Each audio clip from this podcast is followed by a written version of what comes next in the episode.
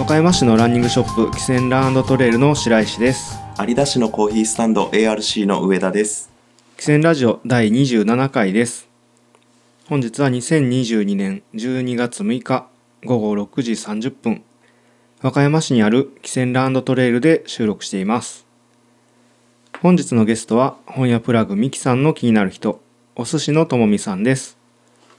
お寿司さんの生まれから現在に至るまでのルーツや現在の活動のことこれから計画していることについてお聞きしていきますお寿司さんよろしくお願いしますお願いしまよろす。しくお願いしますあ、お寿司のともみと申します。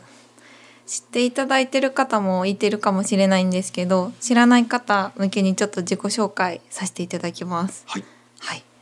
えーと、だいたい2016年ぐらいからお寿司のともみという名義で、和歌山とか大阪を中心に活動しています。えーと、宅録という家で完全に録音するというのがすごく好きで、それで作ったトラック、えーと、カラオケですね。歌がないカラオケを流しながら、シンセサイザーとか、アコギとか、まあ、最近はエレキギターとか重ねたりしてなんか一人とかバンドバージョンとかで活動をしておりますよろしくお願いしますよろしくお願いしお願まいしすます前回出演いただいた本屋プラグミキさんの気になる人ということ でお寿司のともみさんなんですけどもミキさんとはなんかどういうつながりというかあーミキさんは、えー、と私が23年目ぐらいの時に何かのイベントで出会って、はいで本屋プラグさんは有名やったんで知ってて、でなんか交流がじゃんちょっとずつできてきた時に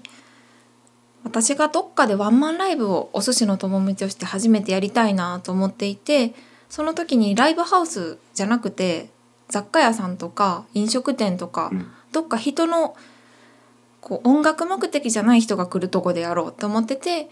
はっと思ってミキさんにお願いして本屋プラグさんでワンマンライブを初めてやらせてもらったのがえー、特にきっかけですね。なるほどうん、それから定期的にそのライブは開催されてるような感じなんですかそうですねこれまで確か2回か3回え2回ぐらいやって、うんでワンマンだけじゃなくて、まあ、誰かのと一緒に対バンって形で本やプラグライブ出させてもらうこともあって今ではもうなんか音楽関係なく普通に友達で すかねなるほどそういうつながりだったんですね。なんかちょっとレトロな変な看板とか好きだったり、はい、でミキさんが台湾とか詳しいので、うん私がちょっと台湾にはまりだした時にいろいろ教えてもらったりして、ううんんなるほど。遊んでもらってます。なるほど。 僕がお寿司のともみさん知ったのもあの本屋プラグさんきっかけでうん、なんか多分本屋プラグラジオで楽曲使われてたのか多分名前が出たのかあーしてでちょうどその時に「汽船ラジオ」のなんか最初は曲がなくてなんかぬるっと始まってやってたんですけど もなんか曲があったらいいなとずっと思ってた時になんかそのお寿司のともみさんの名前を聞いてで YouTube で検索したら「アワーヤング」のショートバージョンが出てきて、はいはいはでい。初めて聞いた時におめっちゃ可愛いってなって。あでなんか何なんですかねあの歌詞の青春歌と言いますか なんか汽船ラジオも青春ラジオでやらせてもらってるわけなん ですけどありがたい。であこれ使えたらめっちゃいいなと思ってあの DM させていただいたらそう、はいメッセージいただいてめっちゃびっくりしました、はい嬉しかったいきなり DM でいきなり DM ですごいですねあいやいきなり DM の前にまず通販サイトであ CD を全部買って、ちょっと軽くジャブを打ってからワンジャブワンジャブ入れてから DM させてもらってで快くアバヤング使わせていただけることになっていやもう本当にこちらこそありがたいですね毎回あのクレジットもはい律儀に入れていただいてていやいやいやいやもうなんかもうあの曲しかないっていう感じで最高ですそうですねもうねイメージもだいぶついてきたかなっていう感じでありがたいですこちらこそありがとうございますでお寿司のともみさんのことをちょっと今日は根掘り葉掘りどんな人なのか聞かせていただきたいんですけどもはいはいまず生まれは何年生まれですか生まれは91年ではいえー、とベルリンの壁が崩壊した年ですねおお白石君と同世代ぐらいちょい下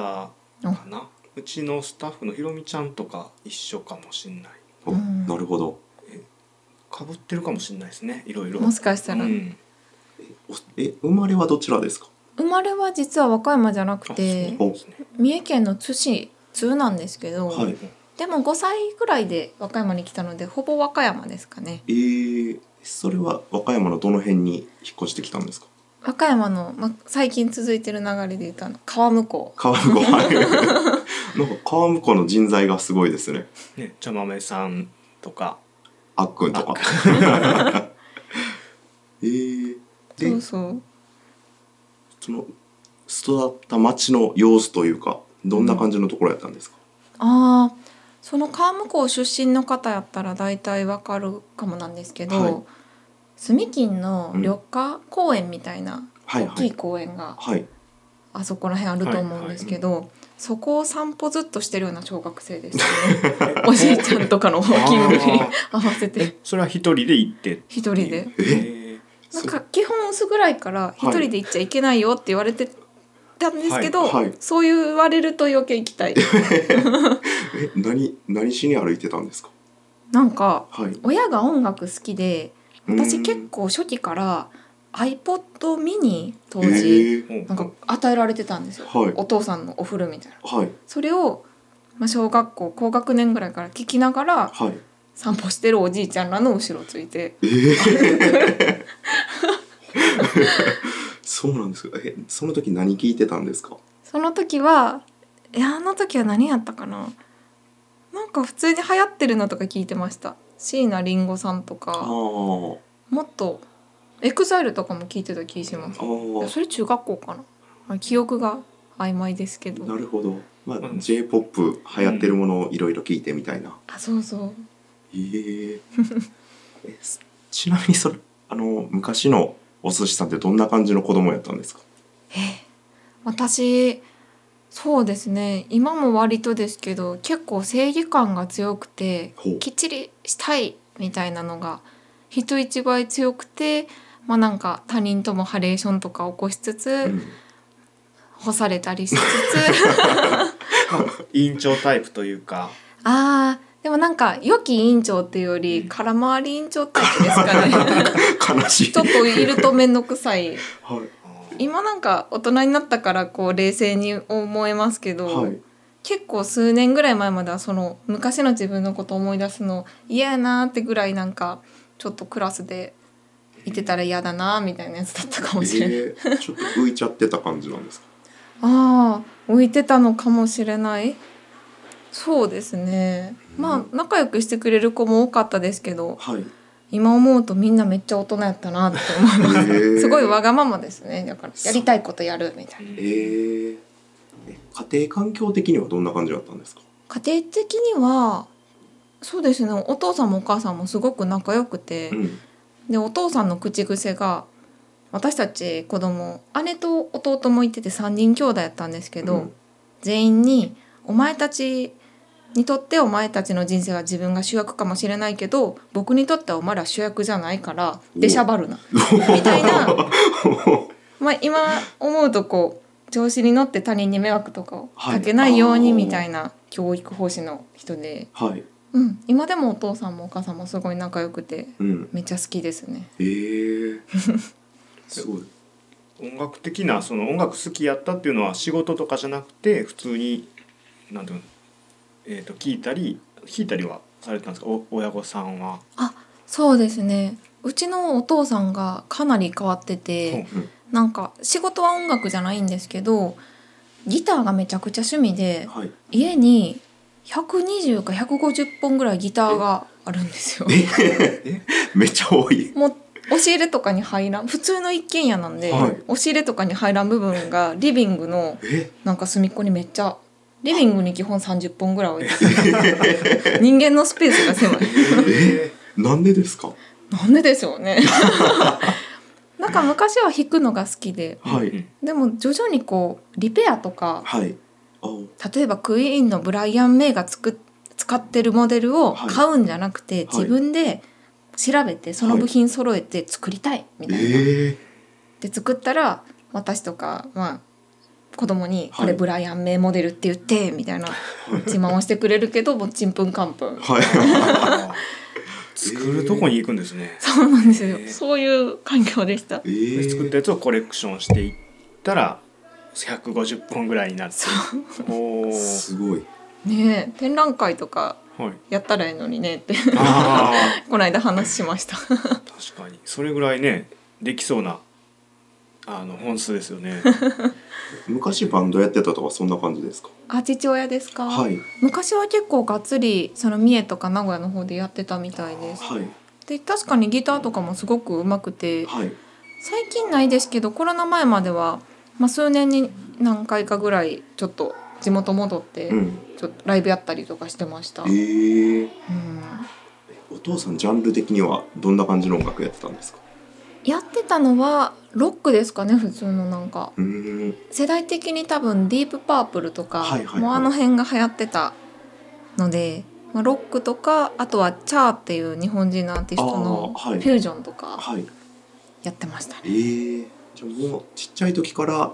すごい音楽に囲まれてみたいな環境ではあったんですかね。そうですねそうかもうーんでギターをやり始めるんですか。私ですかはい。あ私最初はピアノそれこそあの小学生からクラシックピアノ始める子いるじゃないですか、はいはい。その流れで私もクラシックピアノを始めてで小学校そうですねずっとだらだらいやいや続けてて なんか途中から楽譜見て弾くんじゃなくてよく見ると楽譜の上に C とか F とかコードってやつが書いてて、はい。なんか楽譜通りに弾かなくてもその C って書いてるのがドミソの音が合うので、うんそれをドミソとかミソドとか形変えて弾いても絶対合うんですよ音が。はい。それを見見つけてコードで弾く楽譜無視するっていうのにハマりだしてはで中学生ぐらいからちょっと興味があってジャズとかそっちを独学で勉強を始めてっはい。えー、て感じで結構ピアノって感じです えへえー、すごいですね。そこもあれです委員長タイプというかそのやりたいやるみたいなうーん。えじゃあ中学校はそのままピアノずっと続けてっていうそうですねなんか部活やったりそんなのはしてなかったんですか中学校高校と部活としてはソフトボール部だったんですよえ意外意外呼ばれかったら絶対しないって決め てなんでソフトボールを選んだんですかなんか親の方針ではい、とにかくまあ部活動始まるのって強制で中学校じゃないですか、はいで最初はスポーツマンシップとか上下関係のことちゃんと学んでほしいから絶対運動部に入りなさいえー、っていう感じやってはい姉がソフトボール部入ってたんで、はいあじゃあソフトボールでいっかみたいな、うんそんな感じえー、 なんか今のお寿司さんから全然スポーツ感感じられないんですけど、感じないですか めっちゃやってたんですねあーでももう今は完全になまってますけどなんかバッティングセンターとか行ったりはしないですか大学の時はたまに友達に誘われたら行ってたんですけど全然なんかやってない子の方が当たるやんみたいな私全然当たらんやんみあーたいなあ ーなるほどえじゃあそのまま音楽はどうなっていくんですか音楽としては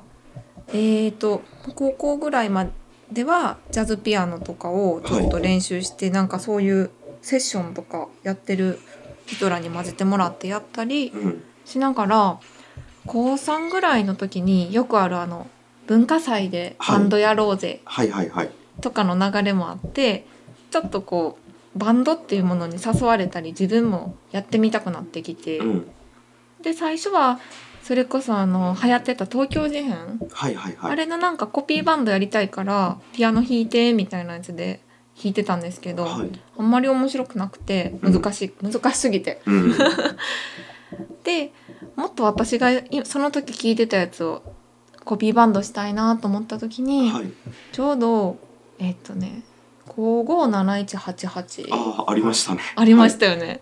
とかあとチャットモンチはいはいはいとかがすごい聞いててこれピアノの人おらんわみたいなうんギターギターやるかみたいな、はい高2か高3ぐらいだえー、まあ家にめっちゃあるし確やってみようっていうあ100何本あってもね、それまで16年ぐらい見向きもしなかった のでえそうーそれでギターを始めてはいうん始めました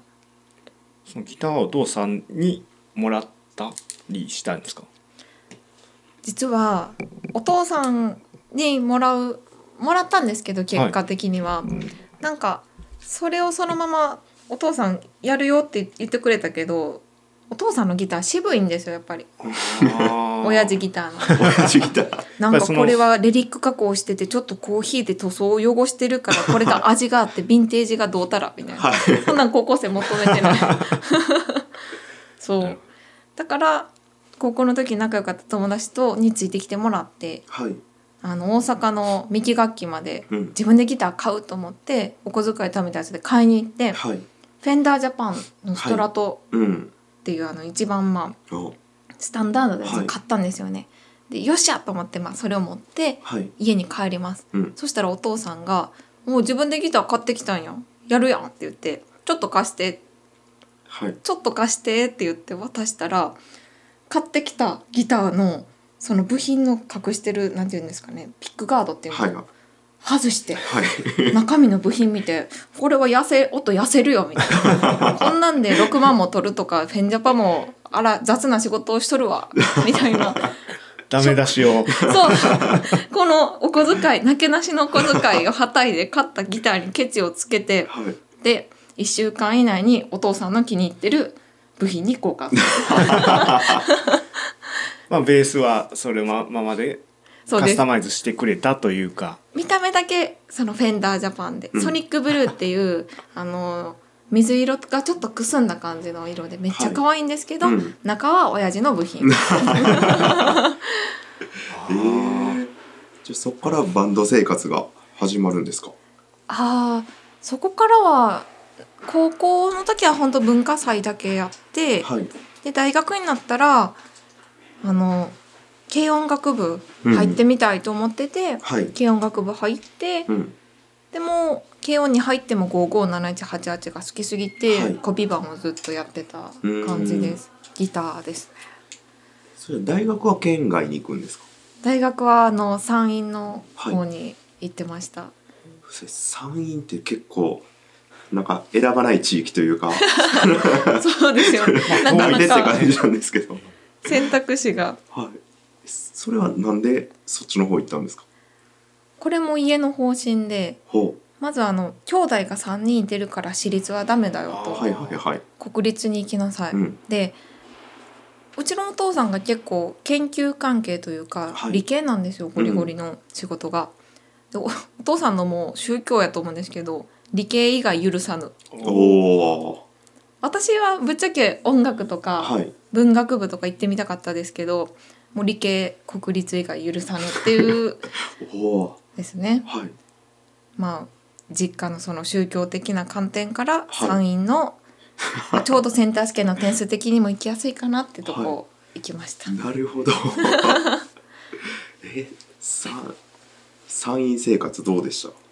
山陰生活はなんか和歌和歌山ぐらいの田舎って感じですか 和歌山かける何倍ぐらいの田舎でしょうね。わそんなところがあるんです か大学ってね結構敷地も広かったりしますしね研究とかだと特に、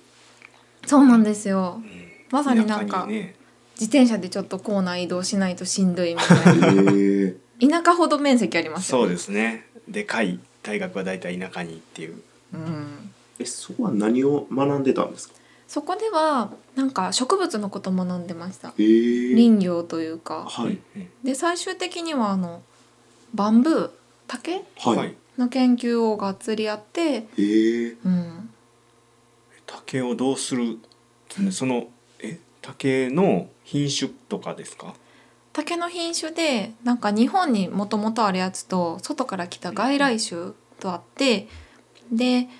竹ってそもそもあれが竹の子から赤ちゃんから始まって大人になるまでどれぐらいかかると思います竹早いっすよねお何が噂によるとめっちゃ早いうん一年3ヶ月なんです早っ めっちゃ早い自分の生まれた子供ね3ヶ月で大人になってくれたらめっちゃ楽ですけどでその早すぎて はい、もともと日本にあるなんか松とか、うん、まあ、杉とかなんかその大切な在来種うんうん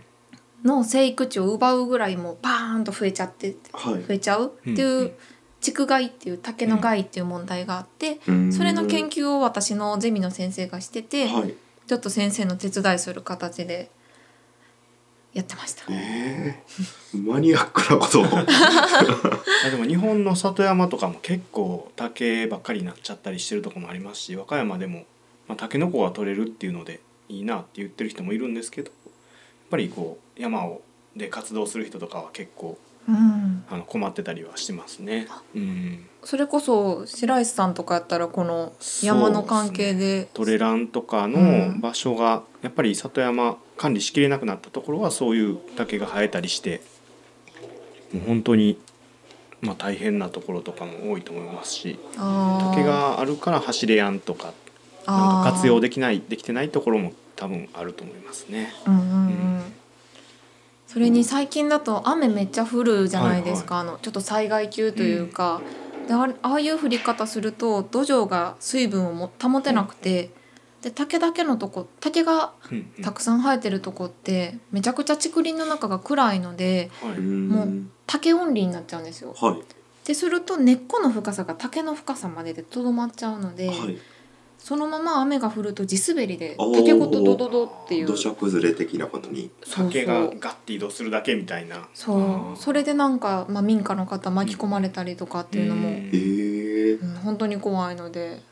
そんな竹問題があったんですねこのように、ねあるんですよあんまり考えたことなかったうんん、ですけ全ど、然知らなかったで竹す邪魔やなって思ったことはあれどいや竹について考えたのは初めて、 私メンマめっちゃ好きですけどねあはいはあい。メンマって竹でしたっけメンマたけのこなんかあれはどういう加工したらああなるんだろうなんか発タケノコ酵させてるんじゃないですっけ。から発酵んでなんかラーメンになんかそのままの細メンマみたいな乗ってることありますよね美味しいですあメンマコンビニでもよくメンマ買いますね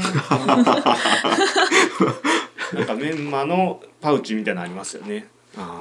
ー安くてカロリーも低いあー。おつまみにちょうどいいという。そうそうなるほど。音楽より竹の話がでもまたちょっとそれはそれで聞きたいぐらいうん面白いうんで竹の研究をしながら軽音楽部ではい活動をそうですね最初は軽音でまあ組んだバンドでやってて、はいでうちの軽音楽部がこう月に1回そのライブハウスを借りて、うんみんなでこう演奏一バンド3曲ぐらいをうん20組以上こう1日でやるっていううんライブの日があってはいそこでなんかたまにオーディションのこともあったしオーディションによかったら次回ライブ出れるとか、へでコメント用紙とか書かれるし、うん結構ドキドキする環境やったんですよね。はいでそこでめっちゃ、まあ、その時ギターボーカルをやっててうーんなんかギターは頑張ってる歌は下手めっちゃ書くめっちゃ書くみんな、みんえなー、めっちゃ書くわと思って ー辛口なんですねだからそう歌って特に分かりやすいですよね確かに今も歌ってなんか結構苦手意識あるんですえけど、ー、ありますめっちゃ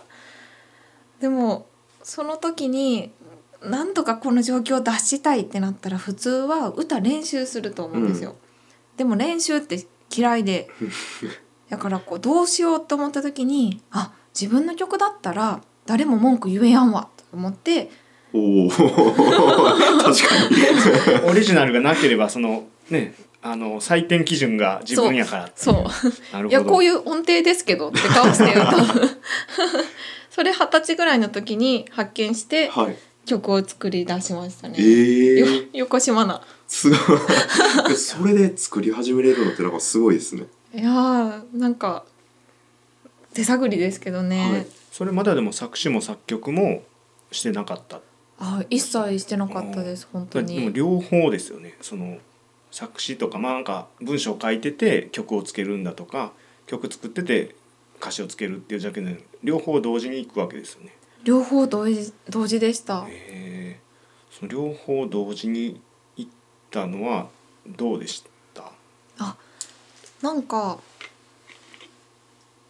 私結構分析が多分この後の音楽のつもし作り方とかの話あったら出てくるんですけど、はい分析観察分析が好きなんですよ、うん多分それは理系のその竹の研究で培ったんですけど、はい例えば今収録させていただいててあのお茶ルイボスティーをいただいたんですけども、はこのパッケージが赤色でで下の方は透明になっててちゃんとこうお茶がどういうお茶か見えてて濁りがないよっていうのをそこで見せてて赤色だからちょっとなんかエスニックな感じのテイストが好きな女性向けおーとかってまあ仮ですけど、適当にこのデザインの理由があるじゃないですか。で作詞作曲を考えた時も自分の好きなアーティストの曲を分析して聴いてたら、うんあこういうジャンルのやつはこういう楽器をよく使うし私が悲しいなとか楽しいなって感じるこの曲たちはこういうとこで楽しくなってるとかを分解して聞くといろんな要素があることに気づいて、はいなので作詞作曲始めた時もなんかそういう人たちのいいところを真似しつつとにかく分析して自分で再構築分析して再構築っていうので作っていきましえた、ー、そこに気づくその作り方ってそれ一般的な感じなんですかおどうなんで しょうどうなんかななんかお寿司さんの楽曲聴かせてもらっててなんかこんな感じ可愛いなって言って感覚で作ってるのかと思いきやなんかめちゃくちゃ考えてゴリゴリの理系の データからみたいあな確かにデータから感で結構最初からスッとできた感じなんですかあやっぱり一番最初の曲はすごい苦戦したんですけど、はい一曲できたらなんとなくこういう風に作るんだが分かって、うんで、まあ、極端ですけど最初のうちは自分の好きな曲の、まあ、椎名林檎さんのそのはい東京事変の曲で「なんとか」っていう曲がえじゃあ心心だったかなうんっていう曲があってそれのコード進行が好きだったんで、はい心の歌詞を無視してメロディーも無視してコード進行だけ真似して、うんで自分でメロディーつけてみるはいとかっていうのをこう練習でやってみたりして、うんあコード進行あの中学の頃に気づいてずっとやってたっておっしゃってましたもんねそうそれがなんか行きました。ああなるほどその時って周りのバンドしてる人とかはオリジナルやってたんですかうーん私のいてたとこは和歌山以上に田舎だったので、はい多くはなかったですね、ちょっと私より56歳上の人たちがは結構がっつりやってたんですけど、はい私の世代は目立って活動してたオリジナルバンドって、うん、10個もなかったですえー、少ないそれやり始めて周りの反応とかどうでした歌下手とかかれんくなった それはそうで すねでも結構曲作ったらみんな、はいおーってなってくれて、えー、曲なんか好きみたいなはいあ1曲目があれですか「春はまだ鳴りやまない」が1曲目ですか春はまだは、えー、とお寿司としてのはいなんかソロ活動を始めようの時の1曲目あでそう、そういうオリジナルはバンドから始めたんですよ。はいで初めてややった曲はちなみにさっきあの東京事変の「心」って言ったと思うんですけど「はい心」のコード進行を真似して作ったので、草冠つけて「シン」っていう曲にしました。ちょっと原曲へのリスペクトも残しつつ あそうそうそうそうこれは真似じゃなくてリスペクトですみたいな、えー、けど結構なんかオリジナル作るってなんかすごいすごいことやと思うんですよなんか表現の中でもなんかいろいろ文章を書くとかお店作るとかいろんな表現あると思うんですけども曲作るってもうめっちゃ自分じゃないですかあ自分の歌詞やし自分の曲やし自分で歌うしそれってなんかなんて言うんですかねどんな気持ちでやってたんです かねえいや最初めっちゃ恥ずかしかったですやっぱ。あはい特に初めてそのさっきの「シン」って曲をお披露目した時にはいうわみんなどんな顔で聴いてんのやろうって見れやんくてもうずっと目ギュッとしたまんま4分間ぐらいやりきってでもなんかまあでもなんか今これがやりたい、まあ、歌下手って書かれたくないはきっかけでしたけど、うん作ってみたらすごく楽しくて、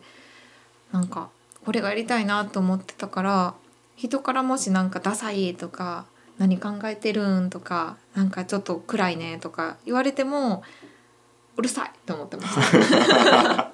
それは実際言われたりもしたんですかありましたありました。へえむしろなんかバンドの時は割とお寿司よりも結構暗めというか、うんまあ、ちょっとかっこいいク感じールの系のそうクール系の曲が多くてでも私のライブ見ていただいた方はご知ってるんですけど MC は今と変わんないんですよはいなんか「どうも」みたいなちょっとゆるいそうなんあかーにニヤニヤしながらじゃないけど全然ライブとかと関係ないやつやるうん結構弾き語りとかクールな曲やってる人はもうなんかクール系は特に MC しないあとあかーはいで弾き語りだったらちょっとコードをじゃらーんって鳴らしながら「今日という日 があってみんなに出会えめてっちゃ本当に」みたいな はいあるじゃないですか。はいそれでそれがはいオリジナルの曲を歌う以上に私は恥ずかしくてあー そこはできんはいでも歌ってる時だけ本音で、うん普段は別に明るく楽しくいつも通りの自分がいいなっていううん感じでやってますう。んそのバンドはどうなっていくんですかバンドは、えっと「あざみとあめ」っていう名前ではいやってたんですけど、まあ、メンバーの子たちの就職とかでみんなまあ離れちゃって、うんこうチリチリで今も別に解散もしてないけど、はいなんというかこう活動もしてないずっとって感じうでただなんか縁があってというか、はい最終的にはまあ自分たちの手作り CD だけじゃなくて、うんまあ、ちゃんとプレスした CD も1個作ってえーそれはまあなんかアルバムなんですけど、はいで当時は分かってなかったんですけど、うんなんかその山陰地方で活動されてた DJ の方はいが私たちのバンドをまあなんて言うんでしょう見初めてくれて、うん7インチ作ろうよおおって言ってはい7インあざみためは7インチがあるんですよ。えーな普通に考えたらはい7インチ作れるってめったにないんですよね。うんなんかお寿司も7インチ作りたいですけどなんかわさみとあめは7インチを作ってアルバム作って一応まあ事実上凍結というか、あーうん7インチっていうのはレコードの企画あそうでですすよねあのドーナツ版っていうちっちゃいやつです、あちっちゃいやつなんですねうんうん、大きいやつは何インチですかあれは12インチですね7インチ そうえーそうしたバンドが休止してそこからどうしていくんですかそこから私もえっ、と和歌山でうん就職があって、はい就まあ、地元に帰ってきうて、んなんかライブしたいけどさあの、ま、バンドメンバーの子たち「あざみとあめの子としかやりたくない」みたいな、でもライブしたいって思ってた時にちょうど、えー、と広島で DJ やってたひろやんっていう友達がいて、うんその子が、えー、と私があざみとあめ時代にどっかのイベントで一緒になって。はいであ和歌山出身なんやって言ってつながってたんですよ、うん事前に。で私が和歌山に帰ってきた時に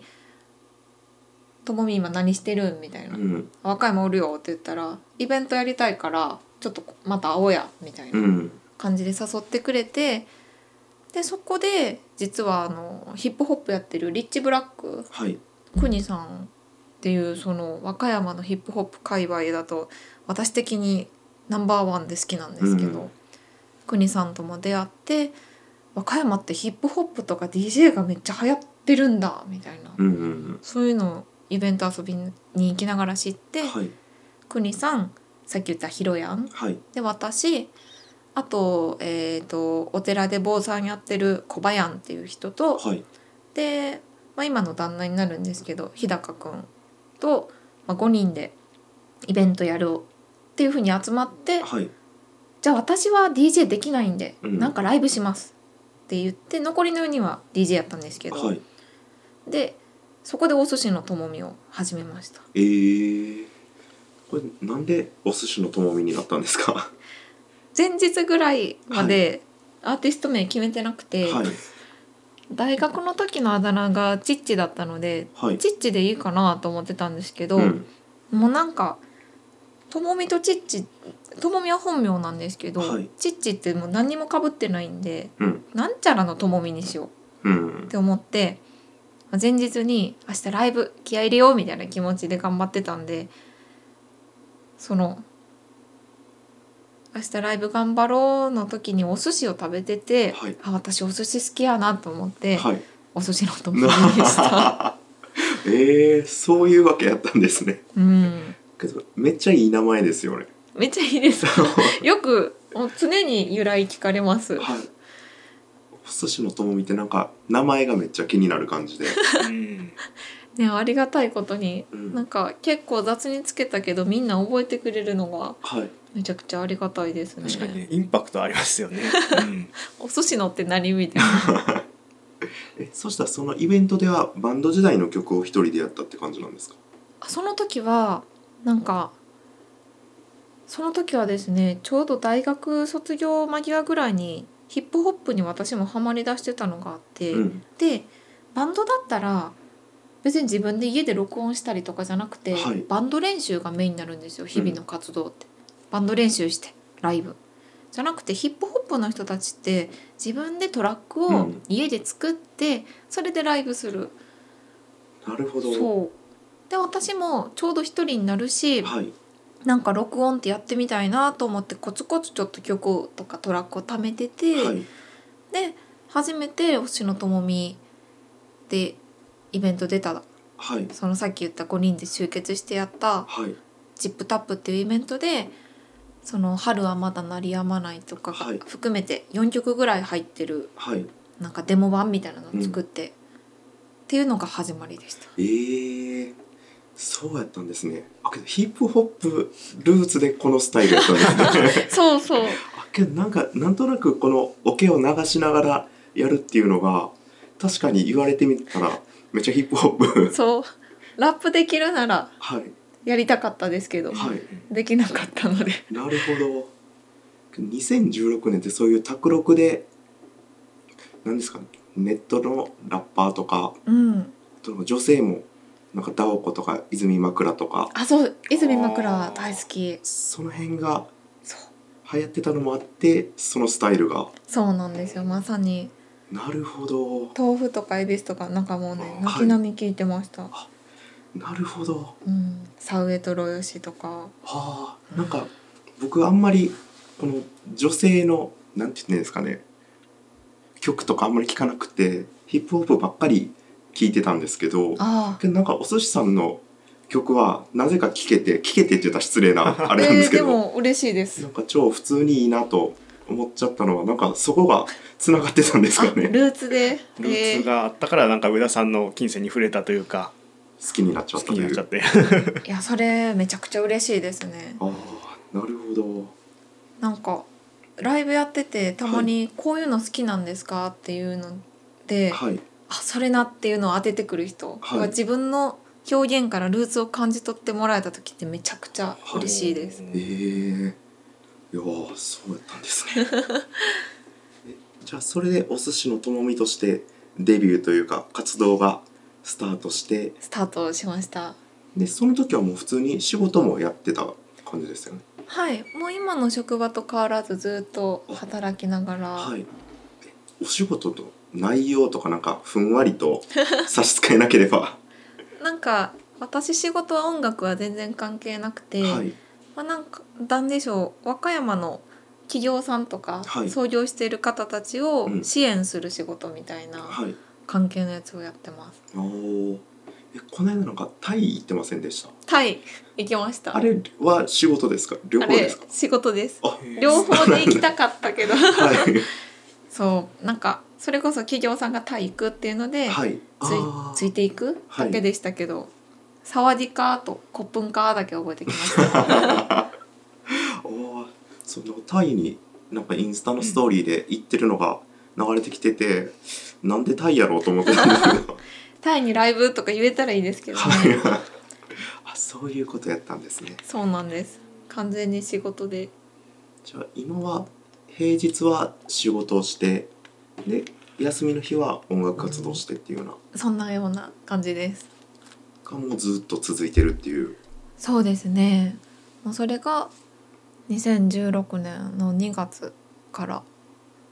始まってずっとこの感じですかねえーなるほど今ってどんな感じで曲作ってるんですか今ですかなんかそれこそ大学の曲作り始めた時ははい毎月23曲ぐらい作ってたんですけど、うん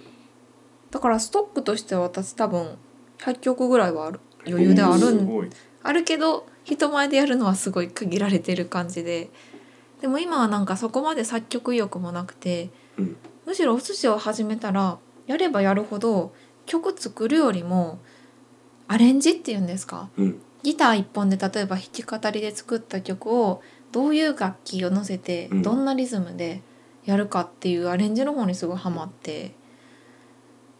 そこでもまた研究が始まってるんですね確かにそうです 研究ですなんか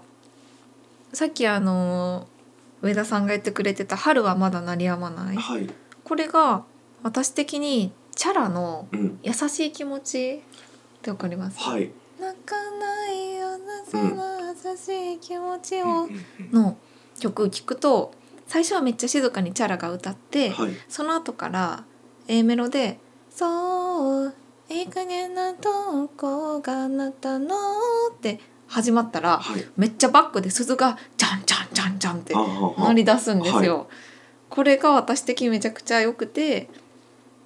これを「春はまだな鳴りやまない」で自分なりにやりたいなと思って「春は最初は静かで」と曲入ったら鈴めっちゃ鳴るみあーたいな。っていう感じで、はい好きな曲の好きな部分真似してみたりはい面白いのが真似しすぎたらなんかまあちょっとなんていういうのかパクリになっちゃうんじゃないかって最初初怖かったんですけど、は全然そんなことなくてパクれるほど技量ないんですようん。だからいい感じにチャラになりたくてもなりきれずに自分にはいずるっとなる感じでいつも完成みたいなまあでもそのパクろうと思えば思うほどその